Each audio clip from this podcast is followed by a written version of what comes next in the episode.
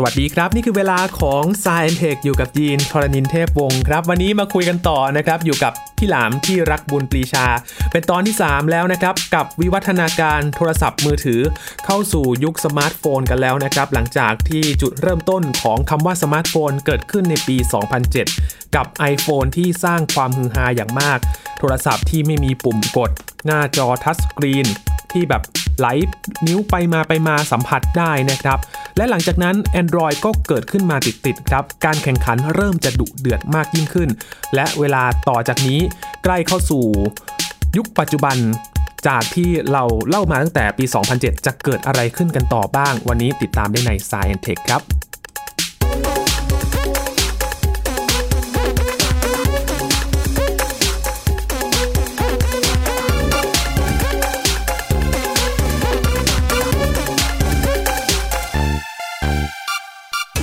เราเริ่มต้นมาตั้งแต่การกำเนิดโทรศัพท์มือถือเครื่องแรก ๆ ของโลกแล้วนะครับ แล้วก็ผ่านมาหลายยุคหลายสมัย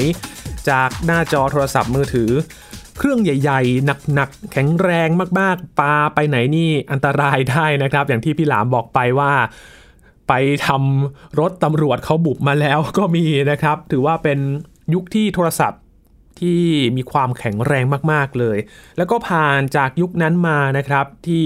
เราจะได้เห็นโทรศัพท์มือถือบางยี่ห้อนะเท่านั้นนะครับ ที่เราคุ้นๆกันก็อย่าง Sony e r i c s o n Nokia ที่เราได้ยินกันบ่อยๆ รวมถึง Motorola ที่เป็น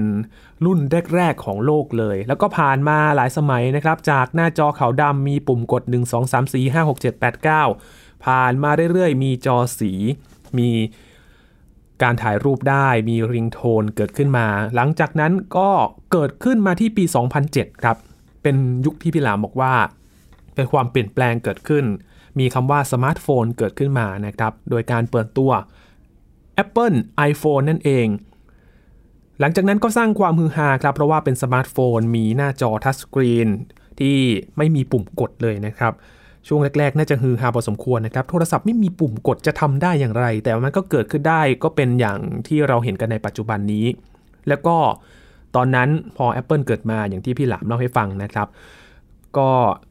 มีระบบปฏิบัติการ Android เกิดขึ้นมาตามมาติด ๆ ภายในประมาณ 2 ปีหลังจากนั้น แล้วก็มีโทรศัพท์มือถือรุ่นอื่น ๆ ที่ใช้ระบบปฏิบัติการ Android เกิดขึ้นมา หลังจากนั้นจะเกิดอะไรขึ้นบ้าง ยังอยู่กับพี่หลามที่รักบุญปรีชากันต่อนะครับ ก็จะมาเล่าให้ฟังว่าหลังจากที่เกิด โทรศัพท์มือถือสมาร์ทโฟนในยุค 2.5G มาหลังจากนี้ 3G 4G จะเกิดอะไรขึ้นบ้าง และการแข่งขันระหว่าง 2 บริษัทนี้ที่ค่อนข้างจะดุเดือดเนี่ยเขาแข่งขันกันอะไรบ้าง ไปฟังกับพี่หลามที่รักบุญปรีชากันต่อเลยครับ แอนดรอยตามหลังมาสองปีก็โดน Apple ยึดหัวหาดไปนะฮะยอดขายทั่วโลกเนี่ยสู้ไม่ได้อยู่ครับ ครับ นะทฤษฎีของ Android ก็คือ Google ก็บอกว่า ถ้าเราผลิตเจ้าเดียว แล้วไปสู้กับ Apple เราน่าจะสู้เขาไม่ได้เพราะเราออกตัวช้ากว่าเขาสองปี ครับ Android เลยต้องใช้วิธีเล่นลุมครับ อืม ในเมื่อเดียวเดียวๆสู้ไม่ได้ก็ลุมสกรรมเลยนะครับ ยุคนั้นเนี่ยก็เริ่มมีการที่แบรนด์จีนหลายๆแบรนด์เนี่ยเริ่มสนใจว่า ครับ เออการเป็นเจ้าของสมาร์ทโฟนเนี่ย การเป็นเจ้าของแบรนด์สมาร์ทโฟนเนี่ยมันไม่ใช่เรื่องยากแล้วนะ อืม อ่าถ้าเรามีโรงงานที่สามารถผลิตฮาร์ดแวร์ให้เราได้อ่ามีผลิตฝาหลังเมนบอร์ดใส่จอเข้าไปประกบแล้วก็ออกแบบรูปทรงภายนอกอย่างเดียวไส้ในเนี่ยเหมือนกันหมด ครับ แล้วก็ระบบปฏิบัติการก็ลาก Android มาใส่แล้วก็ขายได้เลย อืม มันทำให้เกิดแบรนด์ใหม่ๆ เกิดขึ้นโดยเฉพาะแบรนด์จีนครับ โอ้โหหลากหลายมากเลย ทั่วโลกอ่าเราก็จะตามมาเลยนะครับ มีอะไรล่ะหัวเว่ยมาก่อนเลยใช่ไหมฮะหัวเว่ย oppo ครับ vivo โอ้โห โอ้ มากันเต็มแล้วหลังจากนั้นก็หลั่งไหลกันทั่วโลก ครับอืม ทุกคนเป็น Android หมด ครับ รุม Apple iPhone อยู่เพียงเจ้าเดียว โอ้โห ซึ่ง Apple ก็ใจสู้นะฮะ ครับ ในช่วงสักประมาณปี 2008 2009 2010 ช่วงที่ Android เริ่มเริ่มมีแบรนด์มากขึ้น แล้วก็ยอดขายเยอะขึ้นเรื่อยๆเนี่ย ครับ นะฮะ เนื่องจากราคาถูกกว่า ราคาถูกกว่า iPhone อืม แล้วก็หาซื้อได้ง่ายกว่า แล้วก็ใช้งานได้ใกล้เคียงกัน อืม ทฤษฎีของ Google คือตรงข้ามกับ iPhone ทั้งหมด ครับ นะฮะ Google อยากจะมีแอปใน App Store ของตัวเองเยอะๆ ใช่ไหมครับ iPhone เนี่ยมี App Store ของตัวเอง แต่เข้มงวดเรื่องของการตรวจคัดกรองคนที่จะมาวางแอปในในโซมาก อ่า ๆกูก็บอกว่าถ้างั้นเราตรงข้ามกับ ครับ iPhone สโตร์ของเราไม่ต้องตรวจ โยนแอปขึ้นมาแล้วอยู่ได้เลย แล้วโปรโมทได้เลย อืม คนเขียนแอปทั่วโลกก็แห่ไปที่ Play Store ของ Google เพราะว่าอะไร มันอิสระเสรีเหนืออื่นใด ครับ ท่ามกลางความอิสระเสรีเนี่ยมันก็มีทั้งคนดีและคนเลวที่ไหลเข้าไปในตลาดนั้นด้วย มันก็จะมีช่องโหว่ตรงนี้ ใช่ครับ ซึ่งตอนหลัง Google ก็ต้องมา แต่เป้าหมายแรกคือเขาทำยังไงก็ได้ให้มีจำนวนแอปเยอะกว่า iPhone ครับ แล้วก็ใช้จุดนั่นแหละเป็นตัวโฆษณา สมัยก่อนจะแข่งกันครับว่า ตอนนี้ App Store ของเรานะครับ มีแอปพลิเคชันแล้วสองแสนแอปอะไรเงี้ย คนก็จะรู้สึกดีว่าเออเราไปใช้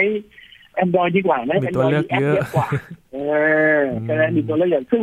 เอาจริง ๆ เราก็ไม่ได้ลงทั้งไอ้สองแสนแอปกันหรอกสุดท้ายเราก็ลงแค่ประมาณสิบยี่สิบตัวที่มันฮิตๆกันนะ เออ นะฮะ ก็มันเป็นการแข่งกันทางจิตวิทยาครับ ครับอื ใช่ไหมฮะ ไอโฟนยุคหลังๆ ก็เริ่ม เริ่มที่จะไม่เพิ่ม คือ Apple เนี่ยพอขายดีก็เริ่มเริ่มมองเรื่องของ economy of scale ละ ครับ เริ่มไม่เพิ่มสเปค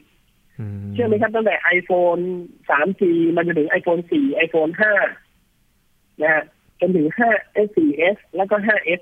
ประมาณ 5 รุ่นครับ iPhone เนี่ยเป็นโทรศัพท์ที่มีแรมกิกเดียวมาตลอด 5 ปีนะครับ โอ้ ก็เริ่มกักละเริ่มกัก กักแล้ว แอนดรอยก็ฉวยโอกาสตรงนี้ครับ โฆษณาเลยว่าอ้าวเราแรมเยอะกว่านะอ่าเราสเปคดีกว่านะ CPU เราสูงกว่านะ อืม อ่าใช่ไหมครับ ครับ พอ Android เนี่ยประสิทธิภาพของการประมวลผลของตัวระบบปฏิบัติการเองเนี่ย อาจจะไม่เสถียรเท่า Apple ได้ Android ก็ไปหาความน่าสนใจทางด้านอื่น อย่างเช่น CPU เรามี4แกนนะ Apple ยังใช้ Dual Core มาจนถึง 5S นะฮะ ครับ สองแกนสมองนะครับแอนดรอยบอกเอ้ยเรามีสี่แกนเรามีหกแกนเรามีแปดแกนแรมเรามีสองกิกสามกิกสี่กิกไล่ขึ้นมาเรื่อย โอ้โห ๆ ความจุก็เพิ่มขึ้นมาเรื่อย ครับ ๆนะฮะ Apple ใส่ SD card ไม่ได้ Android ก็บอกว่าของเราใส่ได้ อืม เห็นไหมฮะทำทุกอย่างที่มันตรงกันข้ามอ่ะ Apple บอกว่า โอ้ ใส่ได้ซิมเดียว อ่า Android บอกของเราใส่ได้สองซิม ครับ หลังๆ แข่งกันเอง มีสามซิมสี่ซิมออกมาเลย โอ้สนุกกันเลย ไม่รู้จะเกทับกันไปถึงไหน ครับโอ้โห ตลาดโลกก็ก็สนุกสนานกับการแข่งขันของ ครับ สองสิ่งนี้ครับ อืมก็เลยไปแข่งกันที่ตรงนี้แทนในยุคหลัง ใช่นะฮะ ๆ ครับ ซึ่ง Android ทุกวันนี้ก็นำโด่งมานะครับ ทุกวันนี้แรม8กิกแรม12กิกนะครับ โอ้โห ล่าสุดนี่ Apple iPhone 11 Pro Max ยังเพิ่งจะแรม4กิกเองนะครับ อืม เอ้ย4หรือ6ผมจำไม่ได้ไม่แน่ใจ ครับ นะครับ อาจจะผิดก็ได้ครับ ครับ นะฮะก็คือ Apple เนี่ยจะแรมน้อยมาก เพราะว่าเขาสามารถควบคุมสภาพแวดล้อมเขาได้ ว่า iOS ออกแบบมาเนี่ย ก็ไม่ต้องให้กินแรมเยอะก็จะได้ไม่ต้องใส่แรมเข้าไปเยอะ ครับอื แต่ก็สามารถทำให้มันทำงานลื่นไหลได้ ครับ โอ้ ครับ ในยุค Apple ในสองสามปีแรก ครับ ๆ สู้ยิบตานะครับ เป็นโทรศัพท์รุ่นเดียวที่สู้กับแบรนด์อื่นๆ ประมาณสิบยี่สิบรุ่นโดยเฉพาะซัมซุงเนี่ย ออกมาปีหนึ่งยี่สิบสามสิบรุ่นเลย โอ้ นะฮะซัมซุงเนี่ยมีตั้งแต่รุ่นสี่พันบาทห้าพันบาทไปจนถึงสองหมื่น ครับ นะครับ มีทุกราคาให้เลือกเลย อืม นะฮะเวลายอดสรุปยอดขายระดับโลกมาเนี่ย เชื่อไหมครับสามปีแรกต่อให้โดนลุม Apple ยังเป็นที่หนึ่งครับ โอ้ครับ Apple สามารถขายโทรศัพท์ iPhone ของตัวเองได้ ปีหนึ่งร้อยกว่าล้านเครื่อง ครับ ด้วยโทรศัพท์เพียงรุ่นเดียว อืม ซึ่งมันบ่งบอกว่า เออ เนี่ย แนวทางการตลาดหรือว่า การที่เป็นแฟนประจำเนี่ย มันแตกต่างกันมันแยกกลุ่มชัดเจนละมีสาวก Apple กับสาวก Android แยกออกจากกันชัดเจน อ่า ใช่ไหมฮะ แล้วแต่ไลฟ์สไตล์ Android แล้ว ทุกยี่ห้อขายรวมกันเนี่ย ครับ ยังไม่เท่า Apple เลย อืมก็กลายเป็นว่าแล้วแต่ จน ค ก น ระทั่ง ชอบ ใช่จนกระทั่งผ่านมาประมาณปี 2013 ครับ นะครับ 2013 เนี่ยจำนวน Android ทั้งโลกก็แตะครบ 1,000 ล้านเครื่องครับ ครับ อืม ถึงตอนนั้นเนี่ย Android รวมกันทุกยี่ห้อก็ชนะ Apple ละ ครับ Apple ก็กลายเป็นอันดับ 2 บ้าง อันดับ 3 บ้าง ขึ้นขึ้นลงลงนะครับ อืม แต่เวลาวัดผลกำไรเนี่ยเขาจะมีหลายสถิติคือสถิติเอาจำนวนเครื่องใครขายเยอะที่สุด ครับ อ่ะคนนั้นเป็นแชมป์อ่ะหลังๆ มาซัมซุงอาจจะขึ้นเป็นแชมป์แทนใช่ไหมครับ แล้ว ครั ก็ บ มีหัวเว่ยมาล้อมหน้าล้อมหลังของ iPhone ใช่ไหมฮะ ครับ แต่ พอไปดูอีกชาร์ตหนึ่งนะครับ ชาร์ตว่าบริษัทไหนที่ทำโทรศัพท์มือถือขายแล้วได้กำไรเยอะที่สุด เชื่อไหมครับ ตั้งแต่ปี 2007 จนถึงปี 2021 เนี่ย 2020 ปีนี้และปีหน้า ครับ Apple เป็นบริษัทที่ทำโทรศัพท์มือถือแล้วได้กำไรเยอะที่สุดมาตลอดครับ อืมเพราะอะไร ไม่ ล่ะ เคยไม่เคยแพ้เลยในสกอร์นี้ ครับ เพราะอะไรรู้ไหมครับ เขาขายอยู่รุ่นเดียว อืม เขาขายอยู่ไม่ไม่กี่รุ่น เขามีตัวสินค้าที่พอดีพอดี ครับ บวกกับการจากไปของสตีฟจ็อบส์ใช่ไหมครับพอสตีฟจ็อบส์เสียชีวิต มีคนใหม่มาชื่อว่ามิสเตอร์ทิมคุกมาทำหน้าที่แทนทิมคุกคนนี้เนี่ย ถูกใจสตีฟจ็อบส์มาก ในสมัยก่อนที่เขาจะเริ่มขายไอโฟนเนี่ยทิมคุกก็ไปดูแลเรื่องของซัพพลายการผลิตของ Apple ในส่วนที่เป็นเครื่องคอมพิวเตอร์ ครับ ทีมคุกเป็นคนเสนอไอเดียให้กับบิ๊กจ็อบครับบอกว่า เราไม่ควรตั้งโรงงานผลิตที่อเมริกา เพราะว่าค่าแรงของแรงงานในอเมริกาเนี่ย มีราคาสูง อืม เราควรจะย้ายโรงงานไปตั้งที่ประเทศจีน อ๋อ เพื่อที่ลดค่าแรง ครับ ให้ต่ำลงฮะ อืมอืมก็จะมีแบบกระจายชิ้นส่วนของมือถือเนี่ย กระจายไปตามฐานการผลิตที่อื่น ใช่ครับ คือไปจ้างจีนผลิตเลยนะ ครั ฮะ บ ต้นทุนจะต่ำลง แล้วอีกทฤษฎีหนึ่งของชิมคุกก็คือ เวลาเราสั่งซื้อชิ้นส่วน ซื้อทีละเยอะๆครับ ครับ มันจะได้ราคาต่อชิ้นถูกลง อืม เช่น ทีมคุกไปสั่งหน้าจอ iPhone จากซัมซุงสั่งทีแรกก็สั่งสักประมาณยี่สิบล้านชุดเอ่อยี่สิบล้านชิ้นห้าสิบล้านชิ้นพอมาช่วงสักประมาณ iPhone สี่ขายดีมากนะฮะช่วงนั้นเนี่ยทีมคุกไปถามซัมซุงเลยว่า ถ้าเราสั่งสองร้อยล้านชิ้น คุณจะคิดราคาถูกลงแค่ไหน อืม โอ้โหซัมซุงดีใจมากนะครับ หน้าฉากนี่เป็นคู่แข่งกันสู้กันจะเป็นจะตาย ครับ ข้างหลังนี่คือเรียกว่าจะแทบจะกากการกันเลยนะครับ โอ้โหเพราะว่าอะไร Apple เนี่ยอุดหนุนซัมซุงปีหนึ่งนี่ไม่รู้กี่หมื่นล้านนะครับ อืม ทั้งจ้างผลิต CPU อ่า มีใครเคยรู้บ้าง iPhone ตั้งแต่รุ่นแรกนะครับ จนถึงประมาณ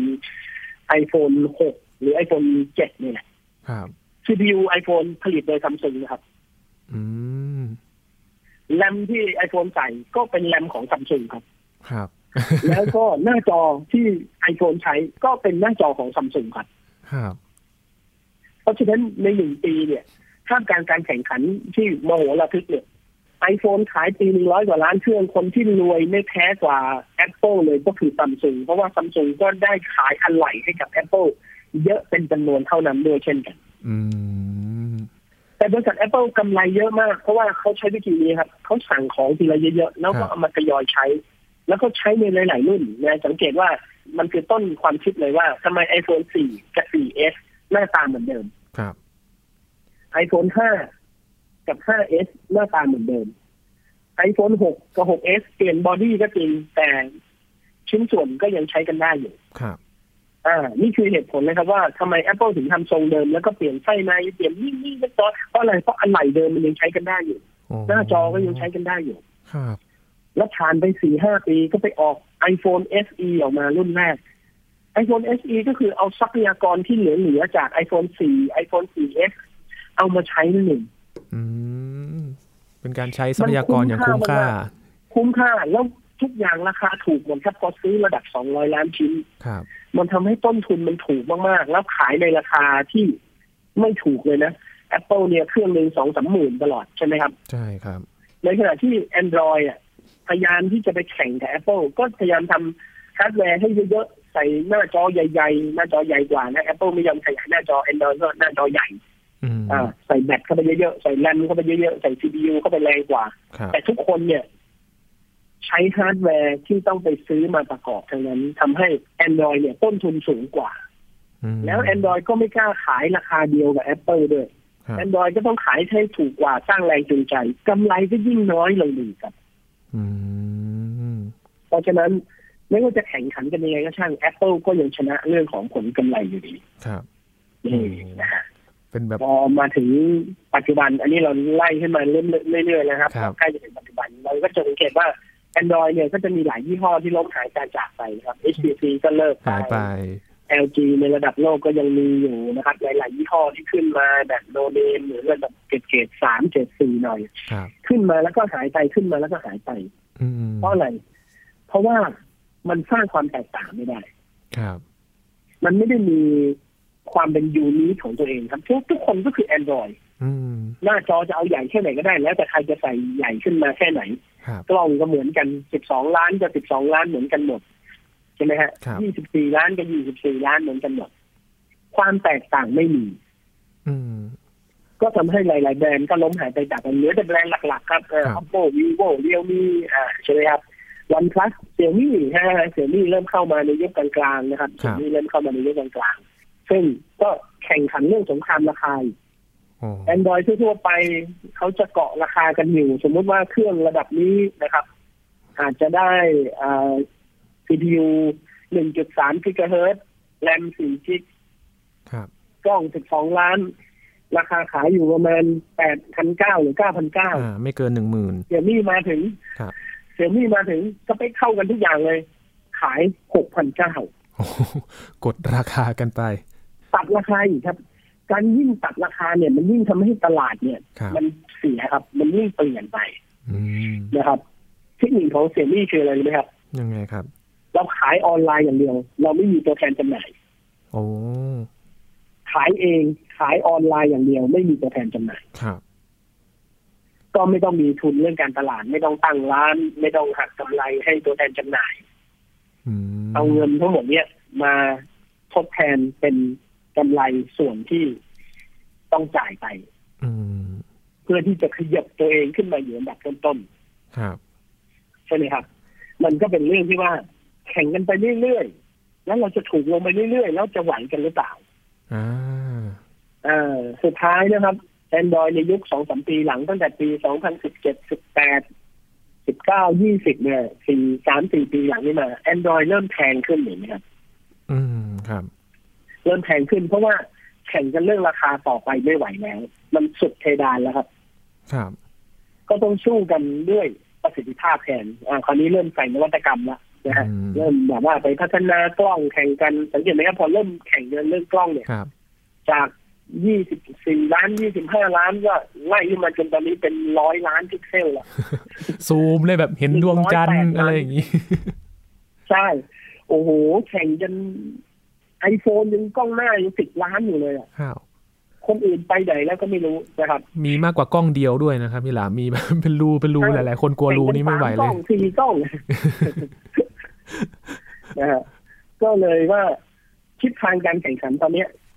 พอเราสู้เรื่องราคาไม่ได้ก็มาแข่งกันเรื่องสเปคพอแข่งเรื่องสเปคเนี่ยคนซื้อและผู้ใช้ก็จะดีใจว่าเออคเรารับ ได้ของที่มันมีประสิทธิภาพมากขึ้นเรื่อย อืม ๆนะฮะ คราวนี้จะเลือกรุ่นไหนก็อยู่ที่ผู้บริโภคแล้วว่าเราเนี่ยจะตัดสินใจเอารุ่นไหนหรือว่าสเปคไหนที่เข้ากับการใช้ของเรา ใช่ครับ แล้วทุกวันนี้ก็ไม่มีการแบ่งแล้วนะครับ สาวก Apple กับสาวก Android ครับ ไม่แล้วนะครับ อืม ทุกวันนี้ใครใครที่ใช้มือถือเนี่ยอาจจะใช้ Android สักปีหนึ่งใช่ไหมฮะ ครับ แล้วพอสักพักหนึ่งรู้สึกว่า เอ๊ะเบื่อแล้วหันไปใช้ Apple บ้างดีกว่า ครับ นะฮะเพราะว่า Apple ก็ไม่ได้แพงมาก อืม ก็มีรุ่นราคาถูกลงมา รุ่นเก่าๆ ก็ยังขายอยู่ ครับ นะฮะก็ถือว่าสามารถซื้อได้ เขาก็จะย้ายไปย้ายมาครับ ระหว่าง Android กับ Apple นะฮะย้ายไปย้ายมาตามความสนุกสนานของชีวิต อืม ไม่แบ่งแยกพักพวกอีกต่อไป ครับ ยุคหลังๆ นี่เปลี่ยนมือถือกันบ่อยขึ้นนะครับพี่หลาม ใช่ มีรุ่นใหม่มาเรื่อย เอ่อคือวินิจอย่างเงี้ย คือ Apple เนี่ยออกปีละรุ่นมาตลอด Apple ไม่เคยเปลี่ยนนะครับ ๆ อืม Apple ไม่เคยทำตามคนอื่น ครับ เขาทำตามนโยบายตลอด ออกปีละรุ่นออกปีละรุ่น อาจจะมีหลังๆปีหนึ่งมีมีหลายรุ่นให้เลือก แต่ว่าคนที่จะซื้อก็จะซื้อแค่ปีละครั้ง ครับ อืม Android เนี่ยแข่งกันเนี่ยพอแข่งกันเสร็จปุ๊บใช่ไหมครับอ้าวงั้นใครมีรุ่นใหม่กว่า คนนั้นชนะอ้าวออกกัน สิจากจากทีแรกหกเดือนออกทีหนึ่งคราวนี้เป็นสามเดือน ครับ สองเดือนหนึ่งเดือนโอ้โห โอ้ มันทำให้คนที่ทำอาชีพแบบผมเนี่ย ดี เศรษฐกิจดีมากเลยครับ เพราะว่า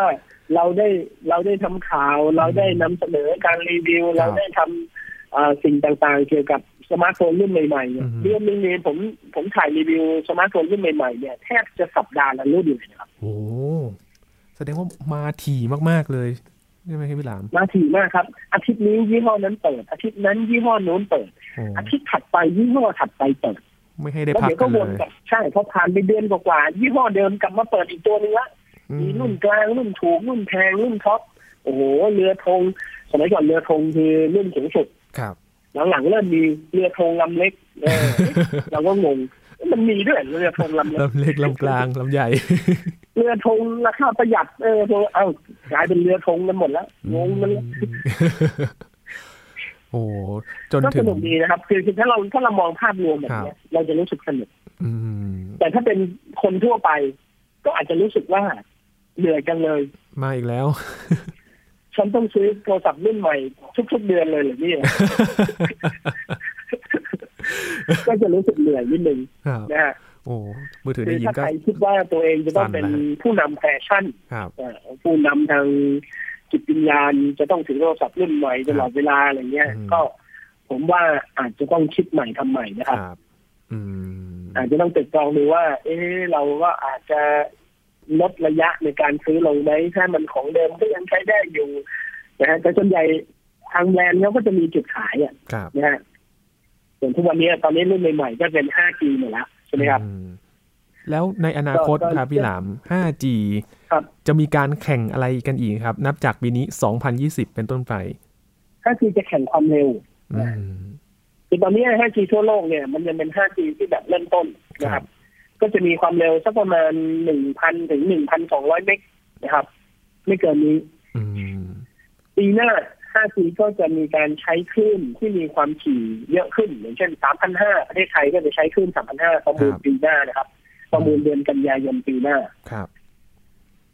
พอเรามี 3,500 เนี่ย ประสิทธิภาพของ 5G มันก็จะสูงขึ้นไปอีกครับ ก็จะพุ่งขึ้นไปสักประมาณระดับ 2,000 เมกหรือ 2,000 กว่า 3,000 อืม เราก็จะใช้จุดขายทางด้านนี้นะครับ เรื่องของความเร็วมาแข่งกันครับ ครับ โอ้ แล้วมันก็ยังไปได้อีก คือ 5G เนี่ย ความเร็วสูงสุดมันไปได้ถึงระดับ 18 กิกถึง 20 กิกครับ อืม 20,000 เมกนะครับ 20,000 เมกต่อวินาที โอ้ปูดปาดปูดปาดเลย โหลดเร็วแน่น อน เอ่อคุณยีนเนี่ย จะกดดูคลิป YouTube ใช่ไหมครับสมม ครั ติ บ YouTube คลิปยาวหนึ่งชั่วโมงนะครับ แค่กดเพลย์เนี่ยจบเลยครับ ขนาดนั้นเลยเหรอ มัน พี่ห เร็ ลาว ม ขนาดเราไม่ต้องดูเลยครับ โอ้โห ยังไม่ต้องดูเลยจบไปแล้วอ่ะโอ้โหเร็วขนาดนั้น ต้องรอแล้วครับ แล้วก็อืมมันก็ยังไม่หยุดนิ่งจริงๆนะครับพี่หลามการพัฒนาโทรศัพท์มือถือแบบนี้ อันนี้คือแบบ เรื่องกล้องก็ก็เก่งขึ้นไปเรื่อยๆ แข่ง ครับ กันไปเรื่อยๆ อืม นะฮะ โอ้โห อย่างไอโฟน 12 เนี่ยไอโฟน 12 ที่กำลังจะเปิดตัวเนี่ยที่รอบนี้เปิดตัวช้า ครับ Apple เนี่ย ผมว่าเขามีไม้เด็ดอยู่นะ อ่า เพราะว่ายุคนี้เป็นยุคอะไรครับโควิดใช่ไหมครับ ครับ อ่า คือสมาร์ทโฟนยี่ห้ออื่นเนี่ยแบรนด์แอนดรอยทั้งหลายแหล่เนี่ยไม่มีใครจะยุ่งในเรื่องโควิดเลย เพราะว่าไม่มีใครคิดว่าจะทำอะไรกับโควิด อืม แต่อย่าง Apple เนี่ย ล่าสุดเนี่ย Apple Watch ที่ออกมาเนี่ย มันสามารถวัดออกซิเจนในเลือดได้นะครับ อืม การวัดออกซิเจนในเลือดได้เนี่ยมันหมายถึงว่ามันสามารถดูสุขภาพปอดเราได้ ครับ ตีเป็นความหมายในในก็คือ ถ้าคุณเผลอไปติดโควิด Apple Watch สามารถบอกคุณได้ เพราะว่า จับได้ ค่าออกซิเจนในเลือดคุณมันจะตกต่ำลง ครับ แล้วคุณอาจจะเป็นโควิดก็ได้ อาจจะติดโควิดก็ได้ โอ้โห ผมก็เลยเชื่อมั่นว่า iPhone 12 ที่เปิดตัวมาเนี่ย จะต้องมีฟีเจอร์บางอย่างที่เกี่ยวข้องกับเรื่องของสุขภาพ หรือว่าการป้องกันโควิด อืม คุณยีนรอดูได้เลยนะครับ เดือน ครับ ตุลาคมนี้มาดูว่าหมอหลามจะเล่น จะฟันธงถูกไหม ใช่ โอ้ โห เรามาลุ้นกันนะครับ ว่า ค ผ รับ มสิ่งที่ผมทายไว้เนี่ย มันจะแม่นแค่ไหน ครับ อืม ต้องรอติดตามนะครับ นอกจากเทคโนโลยีที่พัฒนาเนี่ย ก็ต้องเกาะเทรนด์ที่เกิดขึ้นสถานการณ์โลกที่เปลี่ยนไปด้วยนะครับ สถานการณ์การพัฒนา ใช่ครับ มือถือนี่ไม่หยุดไม่หย่อนจริง ๆ ต้องรอติดตามจับตากันดูให้ดีๆ ทุก ๆ เดือน อย่างน้อยทุก ๆ เดือนแน่นอน โอเคครับ ทุกสัปดาห์เลยดีกว่า ครับ มาติดตามกันต่อนะครับ ช่วงนี้ขอบคุณพี่ลามมากๆเลยครับ เรามาอัปเดตกันตั้งแต่ยุคแรกจนถึงปัจจุบันนี้นะครับ แต่ว่าก็ยังมีข้างหน้า ครับผม ที่ให้ติดตามกันต่อนะครับ ขอบคุณพี่ลามมากๆเลยครับ ครับผม ครับ นี่คือ Science Tech นะครับ คุณผู้ฟังติดตามรายการก็ได้ที่ thaipbspodcast.com รวมถึงพอดแคสต์ช่องทางต่างๆ ที่คุณกำลังรับฟังอยู่นะครับ อัปเดตเรื่องราววิทยาศาสตร์เทคโนโลยี และนวัตกรรมกับเราได้ที่นี่ทุกที่ทุกเวลาเลยครับ ช่วงนี้ยีนทรินเทพวงศ์พร้อมกับพี่หลามที่รักบุญปรีชาลาไปก่อนนะครับ สวัสดีครับ